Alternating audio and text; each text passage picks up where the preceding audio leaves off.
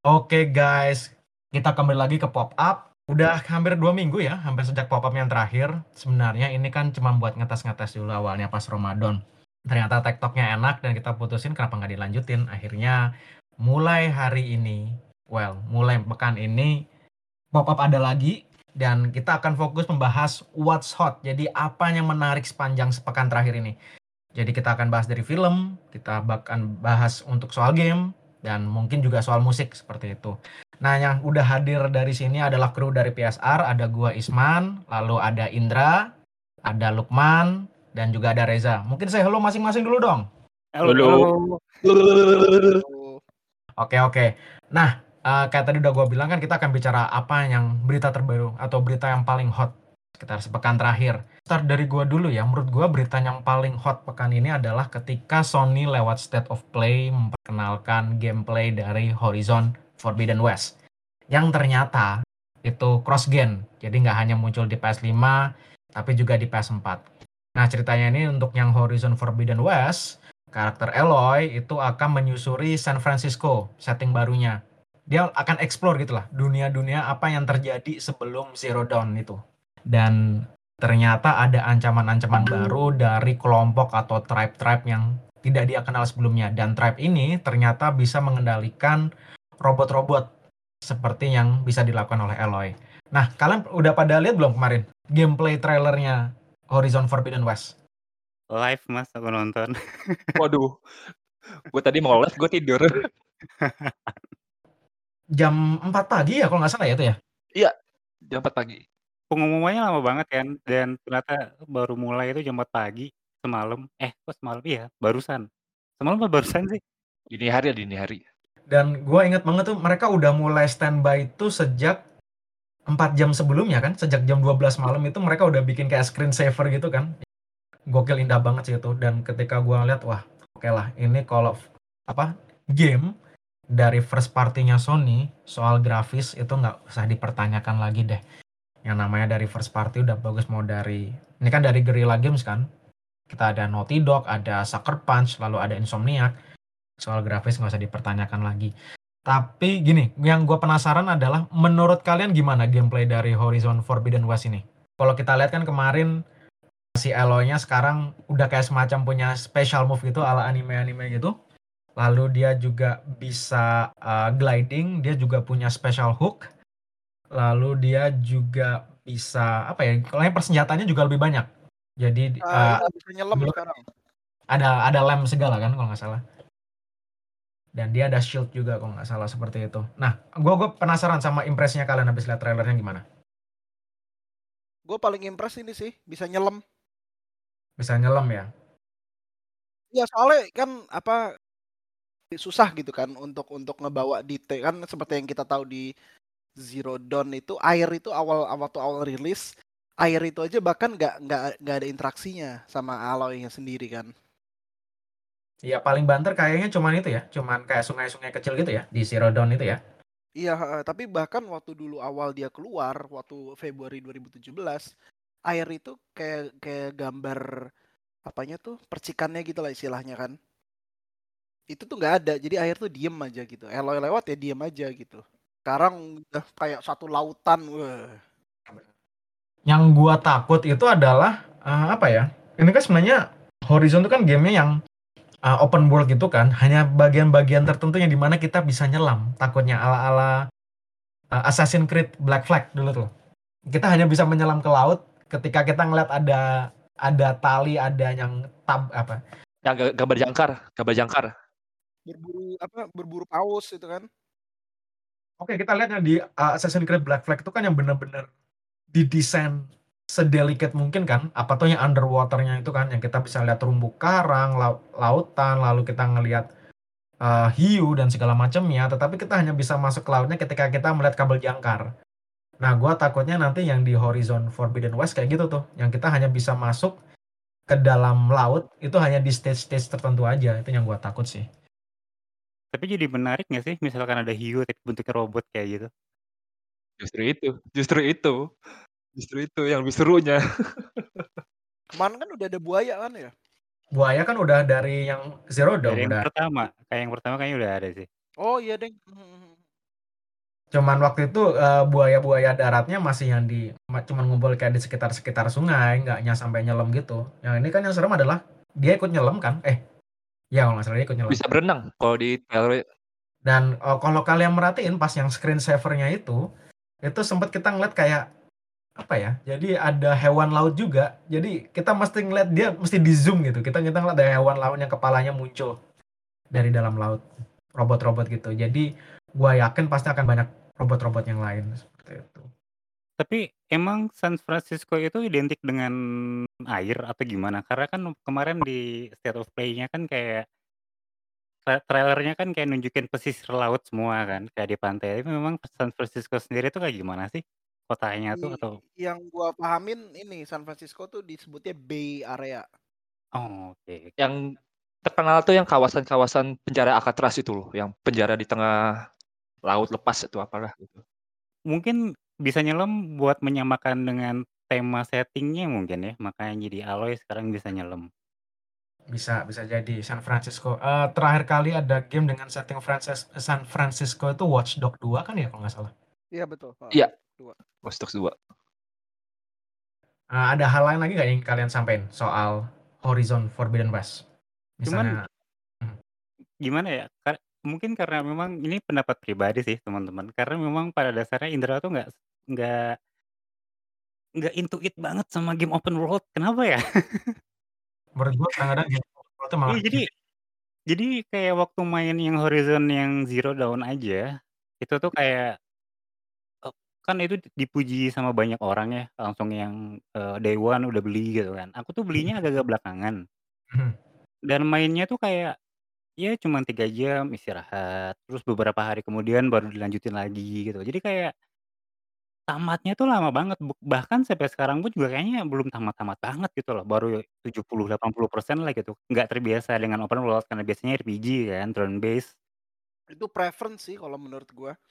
Kenapa, Zak? Maksudnya kalau lu sendiri preferensi mainnya emang seperti apa? Kalau gua gua ini kan apa Uh, gue kalau gue emang tipikal yang seneng open world sih. Gue kayak kayak gue main semua Assassin's Creed, kayak uh, Watch Dog itu gue mainin semua. Pokoknya open world yang uh, freedom to the player itu gue seneng banget memang. Ya tipe-tipe orang yang kalau main GTA cuman nembak-nembakin orang doang nih kayaknya.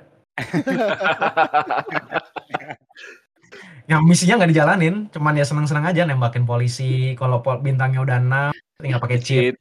Gitu kan. Itu Bang Isman, aku tuh kalau main overworld jadi lupa sama misi, malah malah ke mana-mana. Kalau gue malah kalau yang main open world itu pokoknya selesaiin dulu semua set mission. Nanti pas main mission jadinya udah terlalu kuat. oh, di di grinding dulu. Di grinding dulu biar gampang gitu.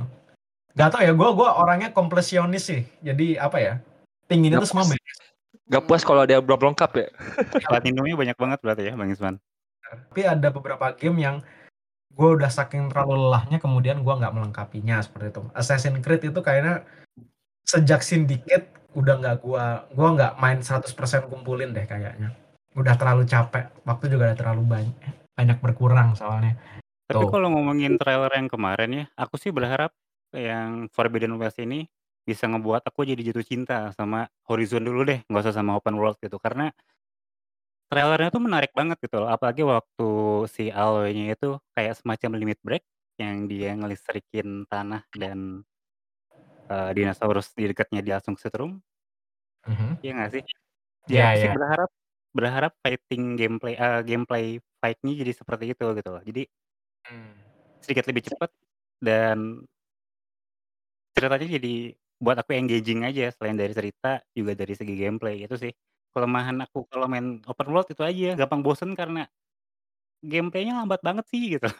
Ya ya ya, gue gue setuju. Kadang-kadang game open world tuh selain repetitif ya, bisa bisa sangat lamban temponya. Dan jujur dari yang Zero Dawn itu sama seperti lo, Ndra, apa? Uh, eh, gue merasa segi uh, melee-nya itu emang lamban untuk ukurannya, untuk ukuran game zaman itu. Sehingga ketika kemarin melihat trailernya, gameplay trailernya, gue merasa, oh ini udah ada peningkatan di mana tombak atau pedang yang dibawa oleh Aloy itu nggak nggak cuma untuk stealth aja, tetapi bisa digunakan secara aktif seperti itu. Kalau kita lihatnya Zero Dawn kan pergerakannya terbatas banget ya, begitu pakai tombak itu. Oke oke. Nah, uh, tadi kita bicara soal yang uh, Horizon Zero Dawn, eh sorry, Horizon Forbidden West. Zero Dawn adalah prequelnya. Nah, uh, berita menarik lainnya adalah uh, Square Enix mengumumkan bakal ada Dragon Quest 12, The Flames of Fate, sama Dragon Quest 3 yang two and a half D. Mereka menyebutnya teknologi dua setengah D karena dibuat seperti Octopath Traveler. Nah, kalian udah ngikutin nggak ini? Gue enggak. Gue Kalau yang ini aku excited banget mas, kalau yang ini. Gimana, Ndra? Ngikutin banget. Kalau yang ini aku jauh lebih excited dibandingkan sama uh, Forbidden West kemarin. Karena memang dasarnya aku pecinta RPG sih mas. Oh, bisa cerita dikit nggak? Kenapa kenapa menarik nih yang berita Dragon Quest ini? Gue penasaran. Uh, ini karena balik lagi ke prefer ya kayak yang tadi Reza bilang. Karena memang dari kecil aku mainnya kayak game RPG kan mulai dari Dragon Quest pertama aja aku main gitu Final Fantasy pertama aja aku main gitu dan sampai sekarang tuh masih cinta sama game-game yang kayak gitu dan dimulai dari Dragon Quest 11 kemarin yang Echoes of Elusive Age aku tuh ngerasa banyak banget peningkatan gitu loh mulai kayak mereka tuh kayak mulai ngedengerin orang-orang gitu mulai ngedengerin feedback dari orang-orang karena Dragon Quest kan memang kuno banget ya, mulai dari cerita, gameplay, dan lain sebagainya. Cuman tuh kayak esensinya tuh yang menarik justru di tiap-tiap karakternya. Dan di sebelas ini, aku ngerasain yang dikuatin itu justru malah setiap tokoh-tokohnya gitu loh. Dan aku mulai ngerasa mulai keluar dari yang biasanya developer Jepang lakuin. Contohnya si Jade sama si Silvando. Aku jarang banget game developer Jepang yang tokohnya tuh kayak si Jade atau Silvando. Tapi memang harus diakui Dragon Quest itu, gua gua pertama kali main itu Dragon Quest 7. Itu di PS1. Gua belum pernah main yang 1 2 3 4 5 6-nya. Kayaknya yang terkenal yang 5 deh karena beberapa kali diparodiin kan. Ada waktu itu drama Jepang yang memparodiin Dragon Quest 5 seperti itu. Uh, emang gak banyak berubah sih. Jujur dari semua game Dragon Quest, gue main 7, 8, 9, sama 11. 10 kan online kan soalnya. Dari semua itu yang paling dikenang cuma yang 8. Karena itu yang pertama kali world wide apa? Open apa ya? Bukan, world map-nya. Itu yang bener-bener gede. Ketika waktu itu sementara Final Fantasy mulai agak linear kan. Hmm. Sementara masih mempertahankan world map seperti itu. Dan world map-nya gede banget. Dan gue sempet awalnya agak overwhelmed dengan size world map-nya, tapi kemudian oke okay, sebenarnya asik juga sih gamenya walaupun harus diakui kerasa tradisional banget turn base-nya. Bosenin kan lama-lama sebenarnya. Bener-bener. Apa ya? Bener-bener yang nggak kayak kemarin kita lihat misalnya Final Fantasy 7 remake. Mereka berusaha mempertahankan turn base, tapi mereka tahu tipe pemain sekarang itu nggak terbiasa dengan menunggu turn. Uh, dan gue merasa dan kemarin misalnya Final Fantasy 7 remake itu berhasil membuat penyesuaian yang bagus itulah di mana oke okay, uh, masih turn based tetapi untuk memenuhi barnya supaya kita bisa melakukan komen-komen khusus kita harus aktif menyerang atau bertahan. Nah, yang gua dengar itu Dragon Quest 12 ini itu adalah dia akan merombak gameplay tradisionalnya supaya lebih baru dan itu mereka juga menjanjikan plot yang lebih dewasa seperti itu. Nah, kalau lu sendiri Ndra sebagai orang hmm. yang penggemar RPG, spesifiknya JRPG. Lo sendiri merasa nggak perubahan-perubahan itu diperlukan Dragon Quest? Menurut aku sih diperluin banget mas karena uh, orang-orang maksudnya kayak aku yang dari pertama udah main lama-lama kan jenuh juga ya kalau terus-terusan dikasih hal yang sama. Yang sebelah sini kan bisa dibilang titik baliknya dia dikenal sama worldwide kan. Aku harap sih uh, itu tadi bisa ngerombak lagi lebih baik, tetap ngebawa Dragon Quest, cuman ke arah yang lebih baik gitu loh, yang orang-orang tetap suka buat yang lama yeah. ataupun newcomer. Yang lain gimana? Reza sama Lukman. Karena gue ngikutin Dragon Quest, gue gak tau mau ngomong apa. gue cuma tau Dragon Quest, pokoknya kayak Dragon Ball ya gambarnya. Karena memang karena memang karakter artworknya yang buat memang si Dragon Ball itu. Iya, desainer karakternya Akira Toriyama. Dragon Quest tuh konsisten dari Dragon Quest 1 masih Akira Toriyama yang ngedesain. Karakter utamanya mukanya mirip semua.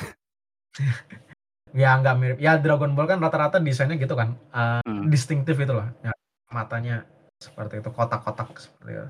Ya ibaratnya kayak kalau Final Fantasy itu kita udah familiar dengan Tetsuya Nomura, Dragon Quest Akira Toriyama seperti itu.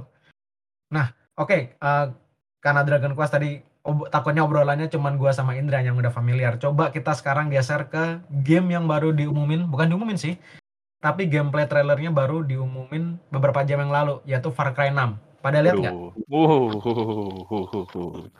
Lumayan seru nih. Cuman ya gitu, presentasinya kurang. Kurang. Kayak nara- narasi gitu doang. Giancarlo-nya juga nggak banyak banget amat lagi. Ya kan baru trailer juga. Gameplay trailer yang lebih nunjukin, bukan nunjukin gameplay juga sih. Sebenarnya sebenarnya lebih ke teasing ya nggak sih? Iya benar benar. Setuju setuju. Teasing doang ini. Kayak lu kayak narasinya ngomong lu bisa dapat bakal ini, lu bisa dapat senjata rakitan sendiri, lu bisa apalah gitu. Udah liatin-liatin doang, teasing doang gitu. Definisi gameplay trailernya Ubisoft tuh memang beda sendiri dibanding kebanyakan orang.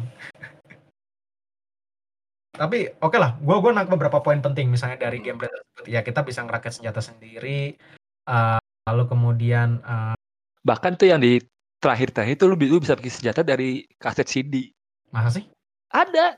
Yang terakhir-terakhir Iya banget. ada ada ada ada gue lihat iya Pakai lagu Macarena lagi, Bus. iya iya. Itu Makarena ya? iya, Ada. Macarena. Hei Macarena. Macarena. Oke oke gue oke gue mes yang itu. Gue gue cuman ingatnya adalah apa ya yang yang gue inget pertama kali lihat 6 tentu si Giancarlo Esposito-nya yang kita ya dia main sebagai Gus Fring di Breaking Bad itu sama jadi eh, apa musuh di Mandalorian. Cuma yang apa ya yang selalu gue tertarik dengan game-game Far Cry itu adalah mereka punya setting yang distintif. Far Cry, Far Cry 3 tuh kalau nggak salah settingnya di Indonesia ya.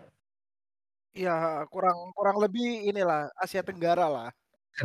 Agak-agak Kalimantan gitu kalau nggak salah. Borneo Borneo vibe gitu nggak sih?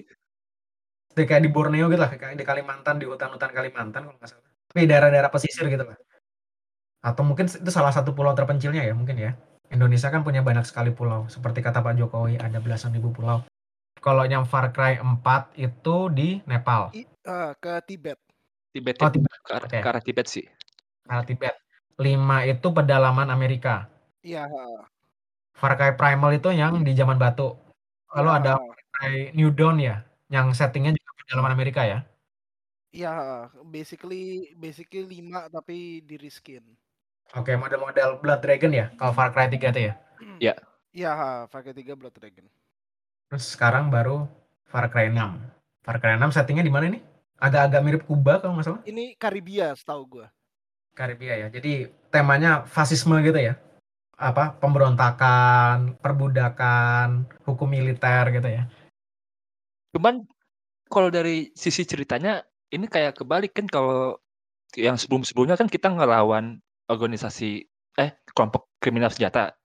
Sekarang Mhm. kita yang jadi kelompok kriminal senjata ngelawan fasismenya itu. Kalau dari story-nya gitu loh. Dan si karakter utama ini cewek atau cowok sih?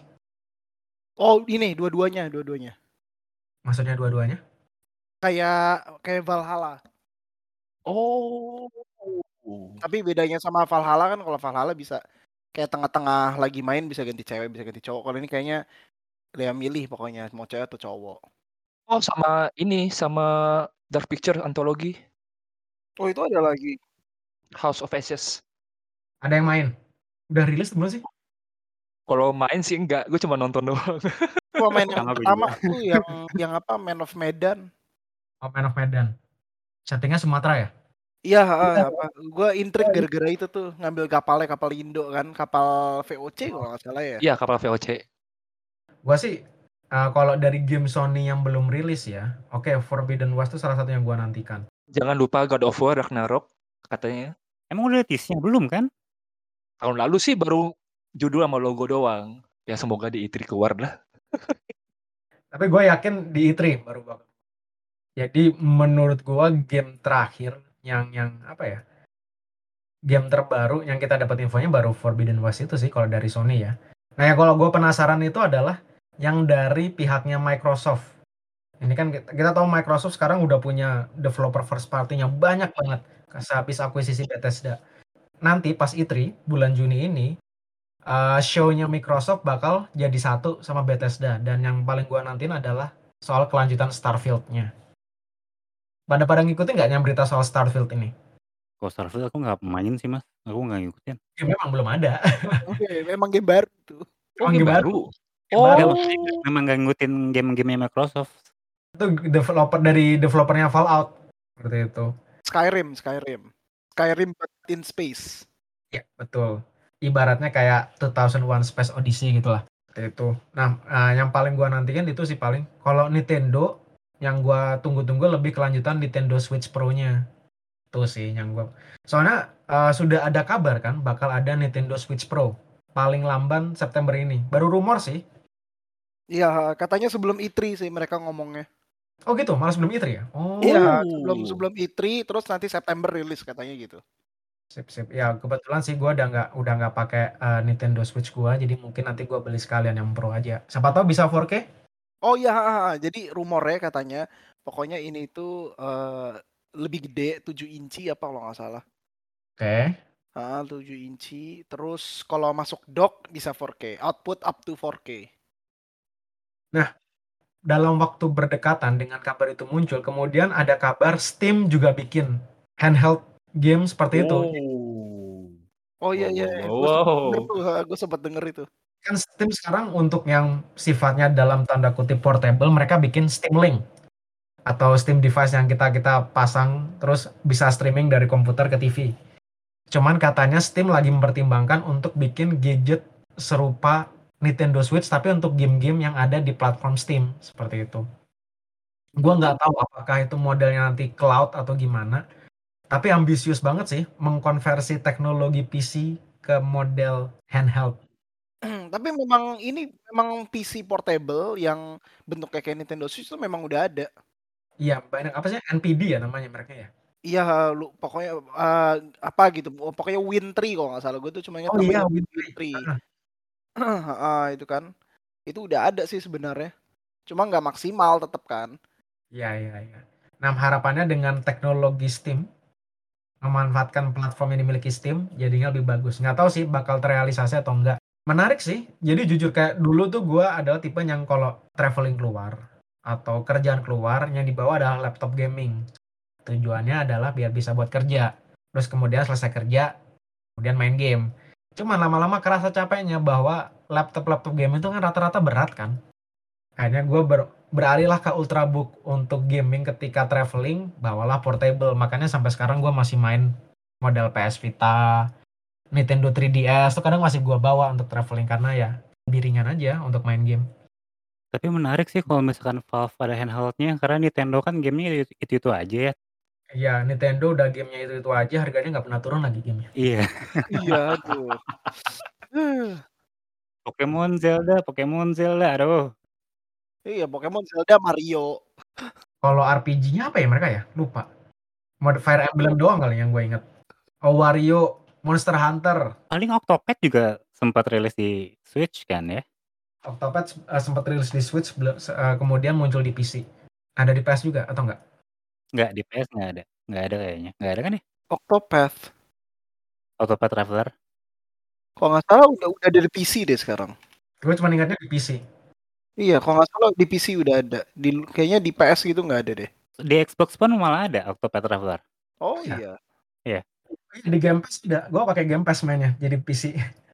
gitu. Menarik juga. Octopath Traveler itu keren sih. Yang itu kan akan teknologinya akan dipakai Square juga untuknya Dragon Quest 3 yang two and a half D itu kan. Gue gua jujur kalau itu berhasil, gue berharap mereka pakai teknologi itu buat Chrono Trigger. Ah, menarik tuh. Jujur banyak game-game 2D zaman dulu yang bagus. Dan menurut gua eh, Octopath Traveler itu adalah jalan tengah yang bisa dipakai untuk meremake game-game RPG zaman dulu yang mungkin developernya nggak mau kerja berat untuk bikin full blown remake ala Final Fantasy 7 remake. Jadi Hmm. bikinnya agak, agak separuh jalan gitulah. Nah menurut gua Dragon Quest 3 yang two and a half D itu bisa jadi jalan tengahnya lah dan gue berharap nanti Chrono Trigger dibuat seperti itu Uh, hopefully Suikoden 2 3 mungkin Konami kalau lagi waras juga bikin Konami. Aduh, kalau ngomongin Konami aku angkat tangan ya mas. Kayaknya Iya, aduh, udah nggak ada harapan. Lupa udah mau Konami udah. Iya, gue bener. Kalau nggak diingetin nama Konami udah lupa gue. paling cuman yang main PES doang deh yang masih ingat sama Konami yang Pro Evolution Soccer Itu doang kan? Iya, Yang doang. diinget-inget doang. Sama pachinko doang, kalau main pachinko di Jepang. Tuh, Metal Gear, aduh, Metal Gear Iya. Survive mah aneh banget itu begitu ditinggal oh, Hideo Kojima. Nggak tahu deh Konami maunya Padahal mereka tuh duitnya bisa banyak loh. Mereka cuma butuh nge-remake aja. Satu Metal Gear aja. ya. Hopefully mereka sadar gitu. Metal Gear yang di zaman Super Nintendo itu loh, kenapa sih nggak pernah di remake? Kayak kalau menurut Pachinko-nya aja kan udah Metal Gear Solid 3 kan sebenarnya. Oh iya benar juga sih. Tapi pachinko bukan game.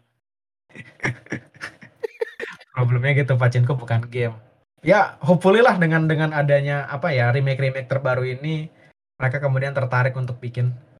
Nah oke dari tadi kita udah bicara soal game nih. Sebenarnya masih banyak sih berita-berita terbaru soal game. Kayak kemarin sempat ada informasi soal Sonic terbaru, Oh, yang anniversary. Sonic Color ya? Sonic Color. Ada game Sonic baru juga. Teasernya udah ada game Sonic yang baru.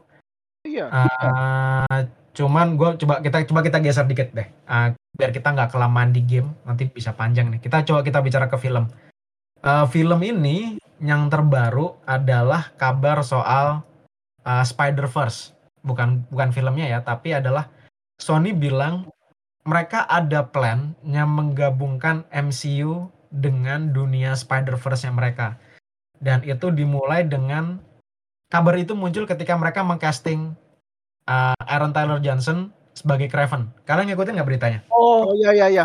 Craven. Oh. Aduh, gila Wanda kasihan banget.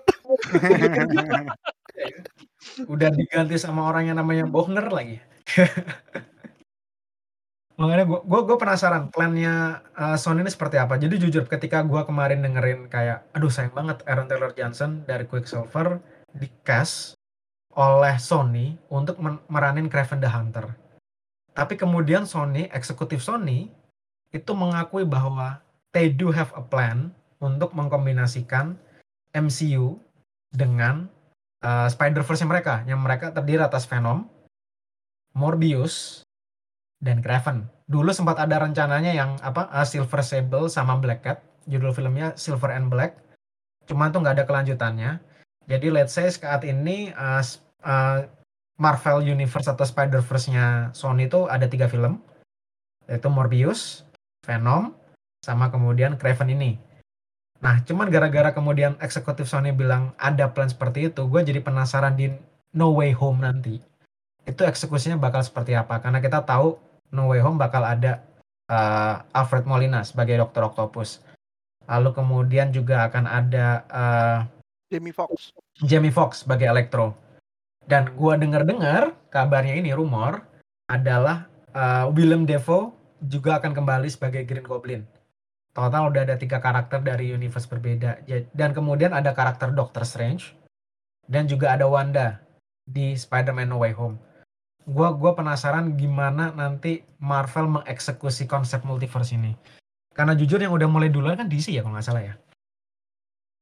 Di Crisis on Infinite Earth itu yang TV. Oh, iya. Yang dua flash ketemu. Benar-benar. Nah, kalau kalian sendiri pinginnya digabungin atau enggak? Kalau digabungin, gue masih gue sih sendiri masih resiko. Kayak kayak takutnya kayak nggak nyambung gitu, kayak buang-buang buang bukan buang-buang waktu kayak kayak lu ngapain masukin ka- karakter A cuman cuman nem apa cuma nongol di situ doang gitu, nggak ada apa-apanya gitu. Kecuali paling kayak di tease doang gitu. Kayak misalkan mungkin di tease doang, kayak misalkan mungkin di film eh, Far From Home misalkan ada eh, scene si Peter Parker kayak ngeliatin entah itu paper atau mungkin ada laboratorium khusus time travel nanti pas dia masuk kayak ada kilasan-kilasan yang berhubungan sama Spider-Verse lainnya gitu. Ditis doang gitu, nggak nggak masukin karakternya doang. Bukan jadi toko sentral gitu maksudnya. Iya bukan, iya jadi jadi bukan tokoh sentral gitu. Karena gue takutnya kayak kebanyakan gitu, perannya tuh jadi nggak rata gitu. Ya, ya, lu masuk akal sih. Beberapa film superhero tuh kadang-kadang trouble-nya adalah mereka terlalu banyak karakter, tetapi kemudian karakter-karakter itu tidak terdevelop dengan baik. Seperti itu. Itu kasus yang dialami oleh The Amazing Spider-Man 2. Jadi ya ketakutan si Lukman wajar sih. Takutnya, wah ada musuh ini, ada musuh itu, musuh ini. Tapi mungkin di sini adalah eh, Marvel dan Sony berasumsi bahwa oke karakter-karakter ini background-nya kita udah kenal semua karena mereka udah muncul di film-film sebelumnya sehingga tidak perlu ada introduksi lagi. Tinggal ya udah tinggal mempertemukan aja, tinggal di-execute aja konsep multiverse-nya. Kalau kalau gitu berarti bisa. Soalnya kita udah tahu Jamie uh, kita udah tahu Electro. Kita udah tahu Dr. Octopus. Uh, mungkin akan jadi problem adalah uh, gimana cak menjelaskan kenapa mereka bisa sampai nyasar. Oke, kenapa sampai terjadi event multiverse? Itu loh yang mungkin harus dijelaskan dan uh, gua nggak pingin nanti pemicunya tuh kacangan gitu. Bisa, bisa jadi pemicunya ya si Wanda dan Doctor Strange ya nanti di Doctor Strange Multiverse of Madness ya. Wali alur ceritanya mirip-mirip kayak pada main Into the Spider-Verse yang si Miles Morales itu. Oh, bisa bisa bisa. Alur ceritanya kayak ada kacakan apa kayak proyek apa yang gagal tiba-tiba semuanya ada ganggu gitu, ada disturbing gitulah. Cuman di sini pemicunya adalah si Wanda itu ya. Karena kita kalau melihat ending dari Wanda Vision kan di tease Wanda mendengar suara anak-anaknya yang somehow mereka ada di mana dan kita asumsikan mereka berada di universe yang lain. Menarik sih teorinya Bang Isman. Cuma balik lagi nih, kan mereka suka ngebantai teori-teori orang-orang kan? Benar-benar. Kayaknya hampir semua teori itu pasti kebantai, maksudnya dibantah. Cuman kemarin teori Mas Isman hampir benar gara-gara trailnya di Eternals yang quotes-nya kita cuma dari dari awal kita cuma diem doang. Oh Berarti iya kan, iya. Iya kan itu.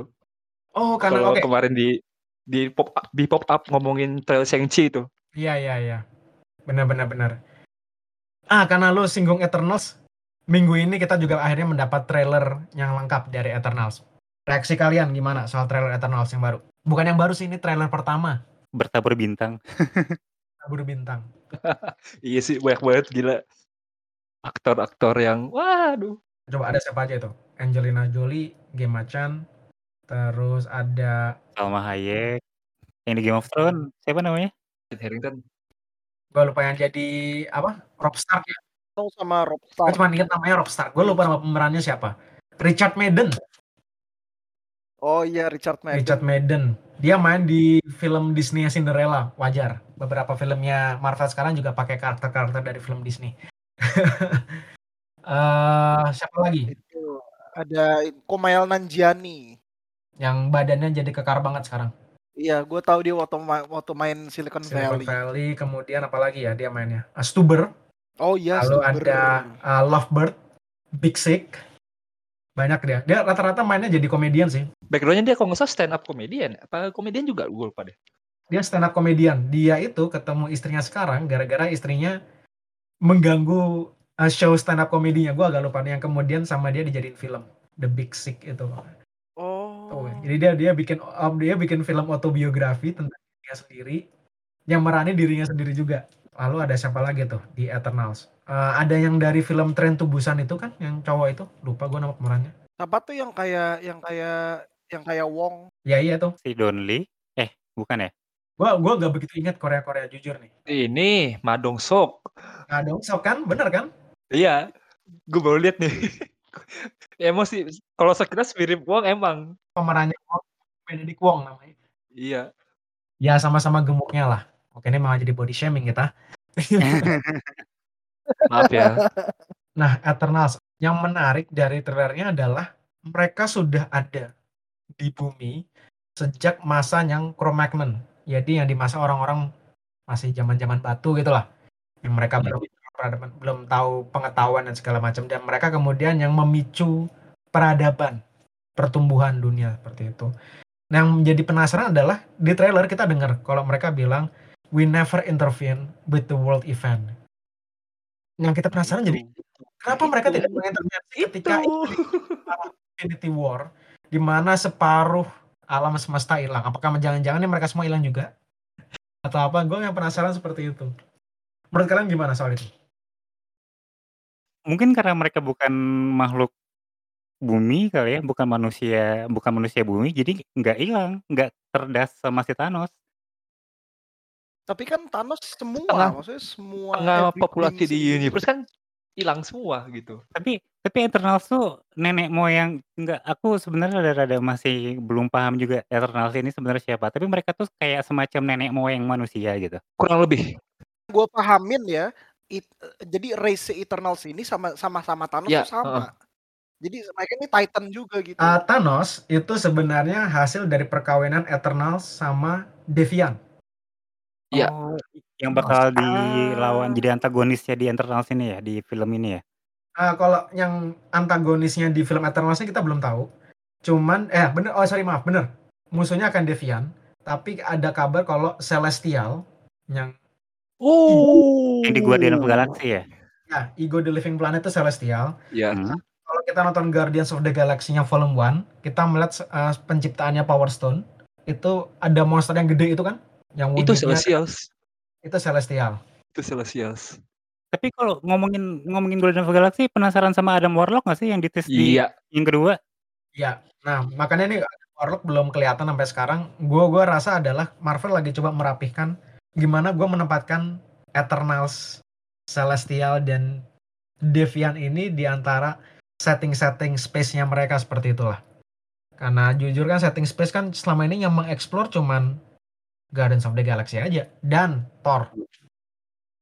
Hmm, iya Dan sedikit Thor. Captain Marvel kan, sedikit-sedikit. Wah awkward banget nih nanti nih karakternya Gemacan kalau ketemu Captain Marvel.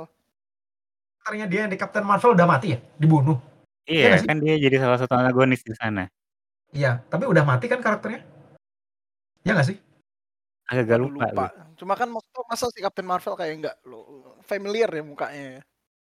Si si Gemacan di sana kan kalau nggak salah mu- mukanya agak beda kan kalau nggak salah dibiru-biruin gitu kan.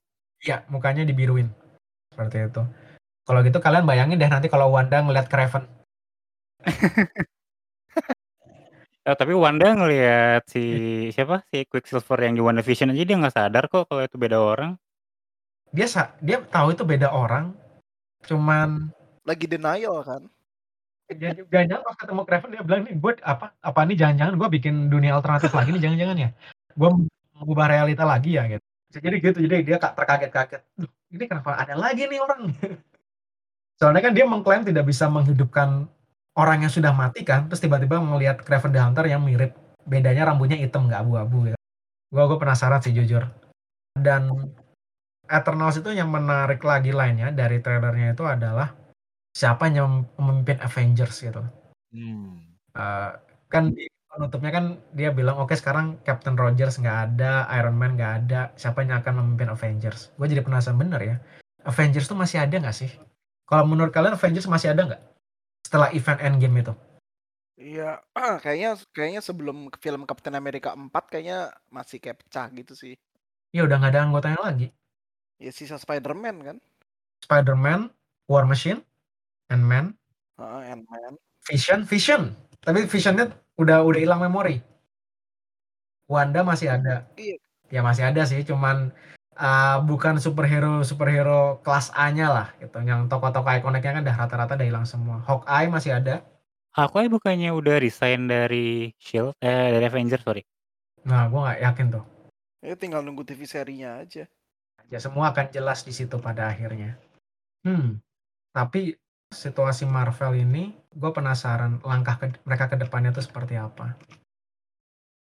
Biasanya kan ada film Avengers kan, setiap beberapa film.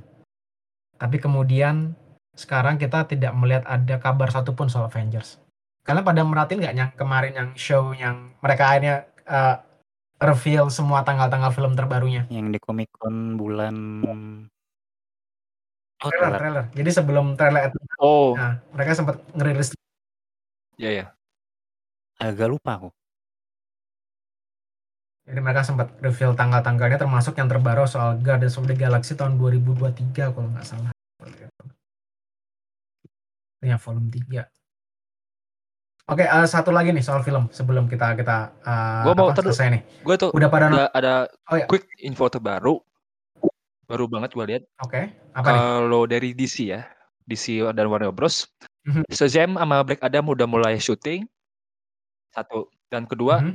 series Peaky Blinder udah syuting. Eh, udah udah kelar syutingnya. Itu final season ya, Iya, Peaky Blinder ya. season. Oke. Nah, gue gue penasaran sama yang DC, yang Black Adam. Eh, ini terpisah dari Shazam 2 kan ya? Black Adam standalone. Origin kayaknya sih lebih ke originnya si Black Adam itu sendiri. Soalnya kan yang di yang di pertama kan, stage film Shazam pertama kan cuma di-tease doang kan, ada bangku kosong.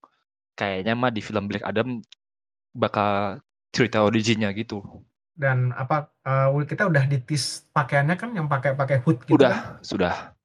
Cuman yang baru-baru ini sih yang Peaky Blinders udah kelar udah kelar syuting. Tinggal nunggu tayang doang nih mah, akhirnya. Akhirnya ya. Banyak sih serial-serial yang diikutin. Nah, gua gua pernah jadi kepikiran nih karena kalian tadi tadi ya Lukman habis ngomong soal Peaky Blinders. Udah pada nonton A Quiet Place 2 belum? Belum belum belum. Gue tuh gue tuh minggu ini bingung mau nonton apa masalahnya, minggu depan udah ada Conjuring. Iya. Minggu depan nggak cuma Conjuring, Fast and Furious Furious. minggu depan. Oh Waduh. iya, Fast and Furious. Ini lagi lagi nonton Cruella nih sekarang. Ada ada Cruella, ada yang baru-baru nih, yang hot. Ada Cruella, A Quiet Place Part 2, kemudian ada Fast and Furious 9 minggu depan. Lalu juga ada satu lagi yang Conjuring. Kalian mau nonton Oh, yang mana? plus satu Loki. Oh iya Loki minggu depan ya? Tanggal 9 pokoknya. Loki 9 Juni. Kemarin juga itu apa reuninya Friends tuh juga kan ada Tapi kita kita bisa film dulu. Kalau dari empat film tadi kalian mau nonton yang mana nih? Fast Furious sih. Reviewnya pada bilang bagus loh. Fast and Furious itu. Kayaknya mereka selalu bisa berhasil one up action-action di film-film sebelumnya. Iya maksudnya tetap kita tuh tetap nggak bisa nge ngebohongin diri ya kalau itu tuh film film bagus gitu. Film bagus karena ya memang apa ya? Se bukan kok servis lagi kayak arahan dari sutradara terus bisa sampai ke penonton bisa gila nih, gila gila gitu. Keren banget sih begitu walaupun ceritanya ada sedikit tidak masuk akal gitu. Dan mobil sampai luar angkasa nanti jangan Gua nggak heran sih. Mungkin uh, Fast and Furious berikutnya adalah karena mereka sempat keluar angkasa, terus mobilnya nggak sengaja nabrak apa uh, pesawat alien gitu, terus nanti Fast and Furious 10 kita ngelawan alien. Antagonisnya alien. Avengers sendiri. Nah iya kita kita kita, kita udah udah coba ada berapa Fast and Furious case-nya adalah orang-orang yang mencoba menguasai dunia. Lama-lama sekalian aja musuhnya dari luar dunia aja sekalian. Nanti Dom jadi Captain America lagi. Bener-bener. Domnya sekarang te- secara tenaga udah kayak Captain America. Mana ada orang seperti ini. Loncat dari mobil dan masih bisa selamat. Ini basically film superhero, tapi ya ibaratnya kayak Batman punya Batmobile, ini Dom itu punya Dodge Charger gitu. Dan apa ya? Ya gua gua nggak tahu deh tuh. Ya gua, gua sebenarnya udah masa bodoh Fast and Furious ceritanya mau dibagi mana, tapi gua nggak bisa mengingkari kalau there's something special with that franchise. Oke oke, Eh, kayaknya udah banyak sih yang kita bahas. Ada lagi nggak yang kira-kira apa yang lagi hot pekan ini yang mau kalian sampaikan? Paling gini, kalau musik gue sih dikit ya. Kayak kemarin eh, Rock Ember sama Rock Impa mereka udah announcement gestarnya buat tahun depan sih. Mereka udah udah siapin. Plus kalau misalkan kalian ada yang demen lagu-lagu Jepang, band legend Raruku eh Lark and Seal, Raruku Enshiru, Oh ya, Laruku. itu dia baru rilis lagu singlenya. Oh, Mirai kalau nggak salah. Mirai. Oh, Mirai. Itu kayaknya baru deh. Dan itu kan bandnya punya fanbase di Indonesia tuh besar lah kayak tahun 2012 itu tiket soal. Lo nonton konsernya nggak? Gua enggak, karena gua waktu itu gua belum waktu itu gua belum terjerumus Jepang Jepangan. Gue waktu itu dapat tiketnya, tapi gue nggak jadi nonton gara-gara kerja. Aduh, sedih banget. Kelar cancel. Hmm, itu ibaratnya kalau di Indonesia kayak band Dewa kali ya. Maksudnya ya, ya Haidonya Ahmad Dewa. Slanker gitu lah. Ya, ya, ya kayak slang gitu ya. Usianya yang sebenarnya om-om hampir mendekati kakek sebenarnya. Haido itu sendiri kan udah 50 Udah kan kalau 50 nggak salah. tahunan dan gua kan dan gua nih baru dengerin banget sumpah. Kayak terus gua habis dengerin anjir kayak ke mana aja gua nih ada band keren kayak gini. Gua gua dengerin Arkansas itu dari tahun dari gua SMP. Wah, udah lama banget gila. Bang SMP kita berapa tuh? Yang lain berapa tuh? Lukman? SD kali. Masih pada SD kalian. Gue SMP kelas 3 baru mulai start dengerin dan itu gara-gara nonton GTO. Oh, gua baru nonton GTO. Oh iya iya iya iya iya.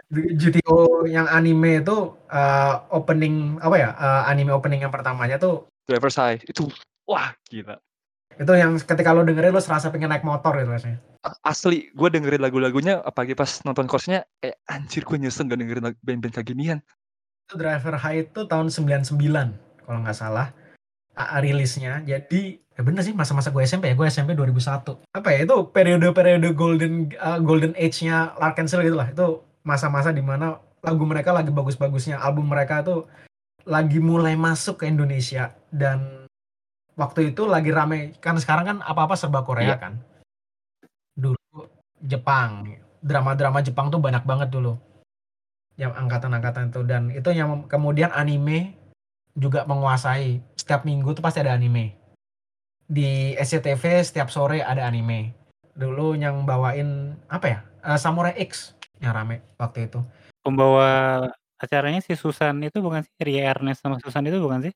Betul betul. Gue curiga jangan-jangan lu seumuran gue Ya, aku masih nge- aku masih ngerasain tuh aku SD mas aku nonton itu. Berarti kita nggak beda jauh Pokoknya lah. Minggu SMP. pagi, Sabtu sore itu jam-jam terbaik anak kecil tahun 2000-an. 99 ke 2000 pasti nggak pernah absen. Makanya waktu itu ya ah, salah satu hal yang paling gue benci tiap hari Minggu adalah pertandingan tinju. Karena kemudian nggak ada Dragon Ball habis itu. Gak ada Dragon Ball, gak ada, gak ada Digimon. Uh, Digimon. Wah, Ini kayak perlu satu diskusi sendiri nih soal yang apa nostalgia 90-an. boleh nih ini. buat judul baru nih. Gue nggak inget, gue nggak ada nggak ada memori sama sekali ya. Lo mau bilang diri lo muda ya? Oke lah. Fine. Oke. Jadi lo di tahun segitu masih umur berapa, Za? Tahun berapa nih? 99. 99. 99 berarti gue Jangan-jangan belum lahir lagi. enggak 6 gue 6 tahun gue. Gue juga. Sebenarnya gue baru umur 2 tahun. Tapi gue, wah, sudah sudah mulai masuk dunia per, kutu buku sejak SMP. Ya dia baru tahu Larkensil berapa tahun. Iya. Nyesel gue. Dari SMP dulu tahu Laruku tuh. PDKT cewek dia suka Laruku ya gue dengerin Laruku. Eh ternyata keren anjir. Ya udah gue dengerin terus. Gue gue koleksi gue koleksi beberapa DVD konsernya mereka. Terus waktu itu Gramedia sebelum mereka rebranding itu mereka sempat kayak eh, mereka ngejual semua CD musiknya mereka gitu dengan harga murah itu wah gue dapet apa aja tuh CD CD Laruko cuma lima puluh ribu satunya. CD CD original oh, udah gue beli semua itu yang Laruko History di YouTube. Gue isinya sekarang udah Laruku semua ini masalahnya. Boleh tuh masukin playlist PSR ntar. Oh bisa bisa bisa. Kita kayaknya perlu bikin bahasan Jepang Jepang ini deh. Masa-masa Jepang menguasai Indonesia nih sebelum Korea dengan BTS dan Kapan kawan-kawannya ya, kapan-kapan. next time. Kan ini kita akan ada setiap minggu kan. Jadi pop up berikutnya mungkin kita akan bahas soal Jepang. Atau enggak gini. Nanti bakal ada satu show khusus. Ini semacam teaser dikit yang kita akan bahas soal musik. Mungkin di situ kita akan bicara Laruku. Gitu. Oke guys ada yang mau ditambahin lagi nih sebelum kita selesai Little Nightmare free loh di Steam. Serius? serius Waduh. oke Serius.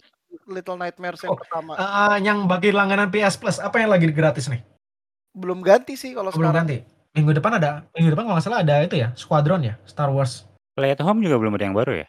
belum belum Wah kalau kalau Squadron waduh gila. gue gue sempet sempet cek di Reset Era salah satu game yang gratis PS Plus minggu depan tuh Star Wars Squadron Wah, Waduh, tidak punya uang untuk beli game ternyata membuahkan hasil ya. buat yang belum langganan PS Plus, cepet-cepet buat langganan lagi tuh. ya ambil langganan yang sebulan aja abis itu putusin lagi kalau nggak butuh main game online atau enggak eh, sekarang lagi ada Days of Play jadi kalau ny- nyari game PS PS yang lagi sales termasuk ada beberapa kayak eh, Aegis Rim Little Nightmare 2 Monster Hunter yang iya makanya Monster Hunter Iceborne. Eh, lalu apalagi tuh? Pokoknya ada beberapa yang gratis. Kalau yang kalian lagi nyari game dengan sorry dengan diskon. Dan sekarang Epic Store juga lagi ada ulang tahun. Mereka juga lagi ada sales. Kalau kalian cek sekarang itu bisa dapat game gratis Among Us. Mungkin itu sih yang bisa gue sampaikan kalau yang Nintendo gue nggak tahu. Kayaknya Nintendo nggak pernah ada game gratis. Boro-boro game gratis. Game lamanya aja nggak turun-turun harganya.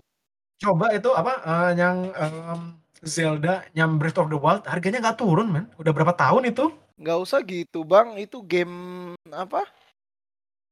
Yang dari zaman dulu bangetnya aja loh nggak nggak turun-turun harganya. bukan bukan nggak turun lagi dinaikin dibikin jadi edisi spesial Eh BTW, SMT Kayaknya 5 mau keluar juga nih di Switch. Oh iya? Shin Megami Tensei 5. Shin Megami Tensei pasti Iya. Switch kan? Kayak uh, Shin Mega, Megami Tensei 4 kan di 3DS kan? Cuman katanya moditisnya pasti di E3 gitu. Enggak di Nintendo Iya, Direct pasti.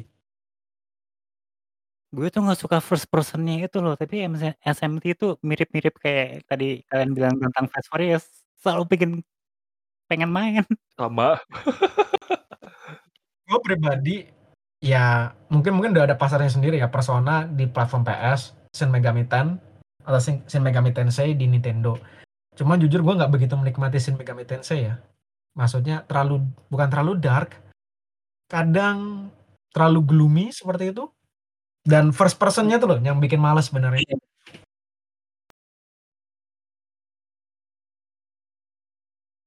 Dan itulah kenapa uh, Persona pertama itu dulu first person juga sama kayak Shin Megami Tensei.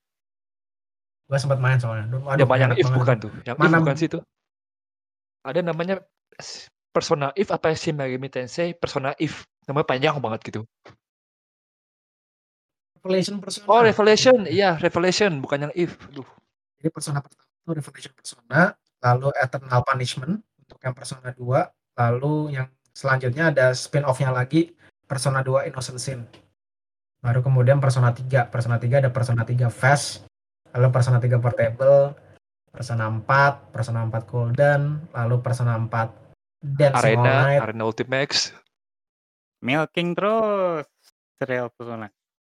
milking terus lah itu dan gua nggak tahu akan berhentinya kapan tapi kayaknya udah ya itu kayak oke Atlus bikin Persona untuk PlayStation dan kemudian dia bikin Shin Megami Tensei untuk Nintendo yang nggak dapat Microsoft doang Kayaknya Persona udah eksklusif buat Sony deh, mungkin. kayak Sony kan bayar kan untuk dapat hak eksklusif itu kan kayak yang Final Fantasy 7 remake itu mestinya udah selesai eksklusivitas yang ditambahin lagi sama Sony biar nggak muncul di PC sama Xbox gila itu Oke lah, mungkin itu dulu guys. Thank you udah ngumpul, udah udah share update-update terbaru dari industri film dan game dan musik juga. Tadi kita sempat singgung soal Naruto.